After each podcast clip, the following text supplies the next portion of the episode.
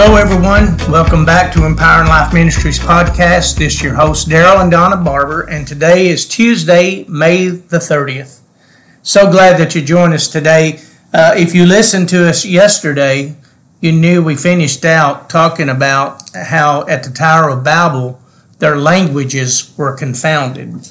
But I spoke about the kingdom.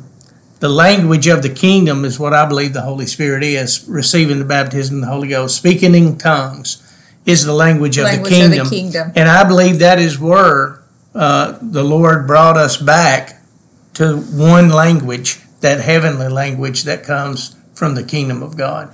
I will have to say, I, I'm so glad you're bringing that out, because I will have to say, you know, last week on the podcast, you and I both gave our testimonies of how we received the baptism of the Holy Ghost and speaking in tongues.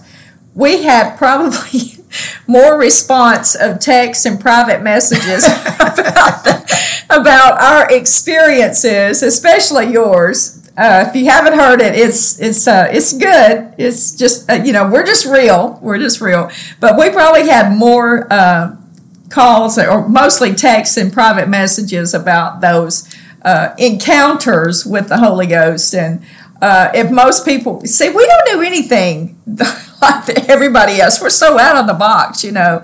Well, how'd you get, how'd you receive the baptism? Well, I was beside the bed in my underwear, and me and my wife were praying, and the Holy Ghost fell in our little trailer.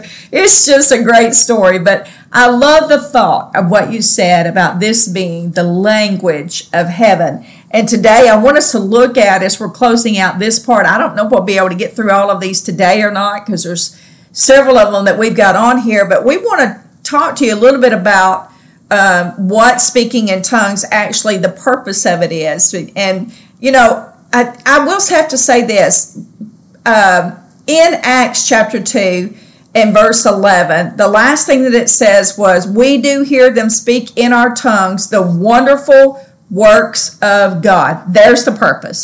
There is the purpose of speaking in tongues, speaking the wonderful works of God. So to me, speaking in tongues is the ability, because we talked about this, kind of broke it down a little bit, speak the language of another family member. And I'm talking about our heavenly family members or another nation. That's one of the things that that ability gives us to do. Yeah, and I think this will help people too, because it's hearing what's being said in heaven and echoing it into the earth. Exactly. And, you know, because I've had a lot of people that I have ministered to. Matter of fact, I have been uh, asked to come to some different churches over the years to teach on yes. receiving the baptism of the Holy Ghost. And, uh, you know, one of the things I've seen over the years is, first of all, the person, the candidate that's there to receive, they're afraid to release those things that they hear because it don't make sense to them, and they feel like they're going to do something wrong that mm-hmm. God would yes. not be pleased not, with, yes. you know.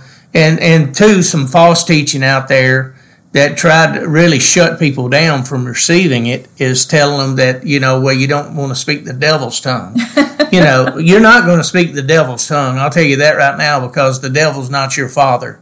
God is your father. Yes. And you're you're an innocent, uh, hungry believer wanting to go forward in the things of God and receive power and power. being, yes, being clothed that's, that's on great. power yes, on absolutely. high, you know, yes. and access, mm-hmm. because that's what the Holy Ghost does. It gives us access. And listen, if the enemy would do anything, he'd try to get you to think you're doing something wrong so you wouldn't get that access, because right. you're going to shut him down. Shut him down, you know, yes. and you're going to be another powerful force in this earth that he's going to have to contend with. So he'll do whatever he can to keep you from receiving this. I believe that with all of my heart. I believe this is one of the things that is so powerful, because I know for myself, just in times when I felt like I didn't know what to pray. Mm-hmm. I, I was in a situation where the, I felt weak, or I just felt like I, I don't know what to pray here. I, I mm-hmm. don't have the words to speak. And because I'm so um, just in love with the Lord in those areas now, that I don't I don't shut it down, that I just I just pray in the Spirit, and it just revives me. It strengthens me.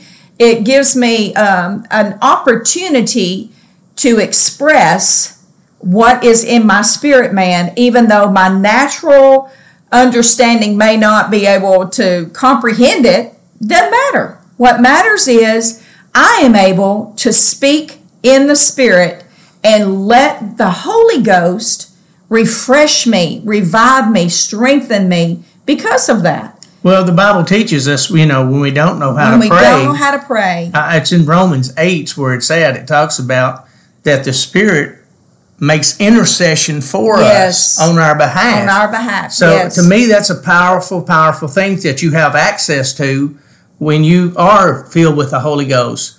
Yeah, Romans eight and twenty-six says this, "Likewise, the Spirit also helps our infirmities. For we know not what we should pray for as we ought, but the Spirit itself maketh intercession for us with groanings yes. which cannot be uttered." We we don't even know what they what they mean, but we know that when we release that, it's coming from the Spirit of God into our spirit, and and it's just strengthening. Yeah, and if you're not familiar with this, this probably won't make any sense to you.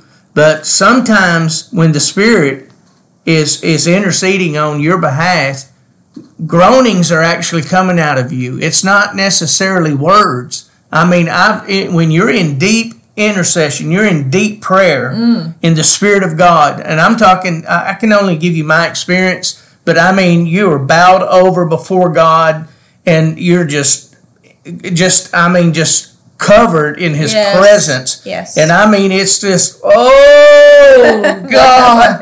you know, uh, you know, I'm just saying those things. And that's the Spirit of God making intercession for you. I, I remember an instance when um, when Tasha was a little girl.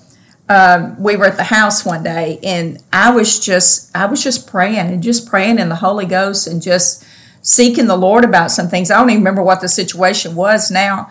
But I was doing that. I was just releasing what was in my spirit. Groaning. And those groanings and everything. And I remember I was just, had my eyes closed, and I, had, I, I know tears were running down my face. But, you know, it did not frighten her because the Spirit of the Lord was so peaceful in that place. I remember she came over and she laid her little hand on me. She's probably maybe three years old, laid her little hand on me.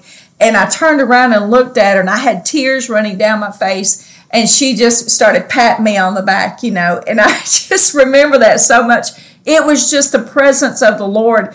And she didn't have to, you know, know what I was saying, but she knew that the presence of the Lord was there. And she was caught up in it just like I was. And I will never forget that little sweet little face just turning around and seeing her there as I was just in this time of groaning before the Lord. Well, that's just the sweet presence of God. Yes, all that it is. is. And even kids can recognize they that do when recognize that's going it. on. Yes. So today uh, we have some more things we want to talk about to uh, kind of explain what we feel is a good example uh, or good ways to look at speaking in tongues, the purpose of those things. So tune back in with us tomorrow. We're going to go a little bit deeper into this uh, discussion. And we appreciate you joining us today. Yeah, you have a great day. God bless you.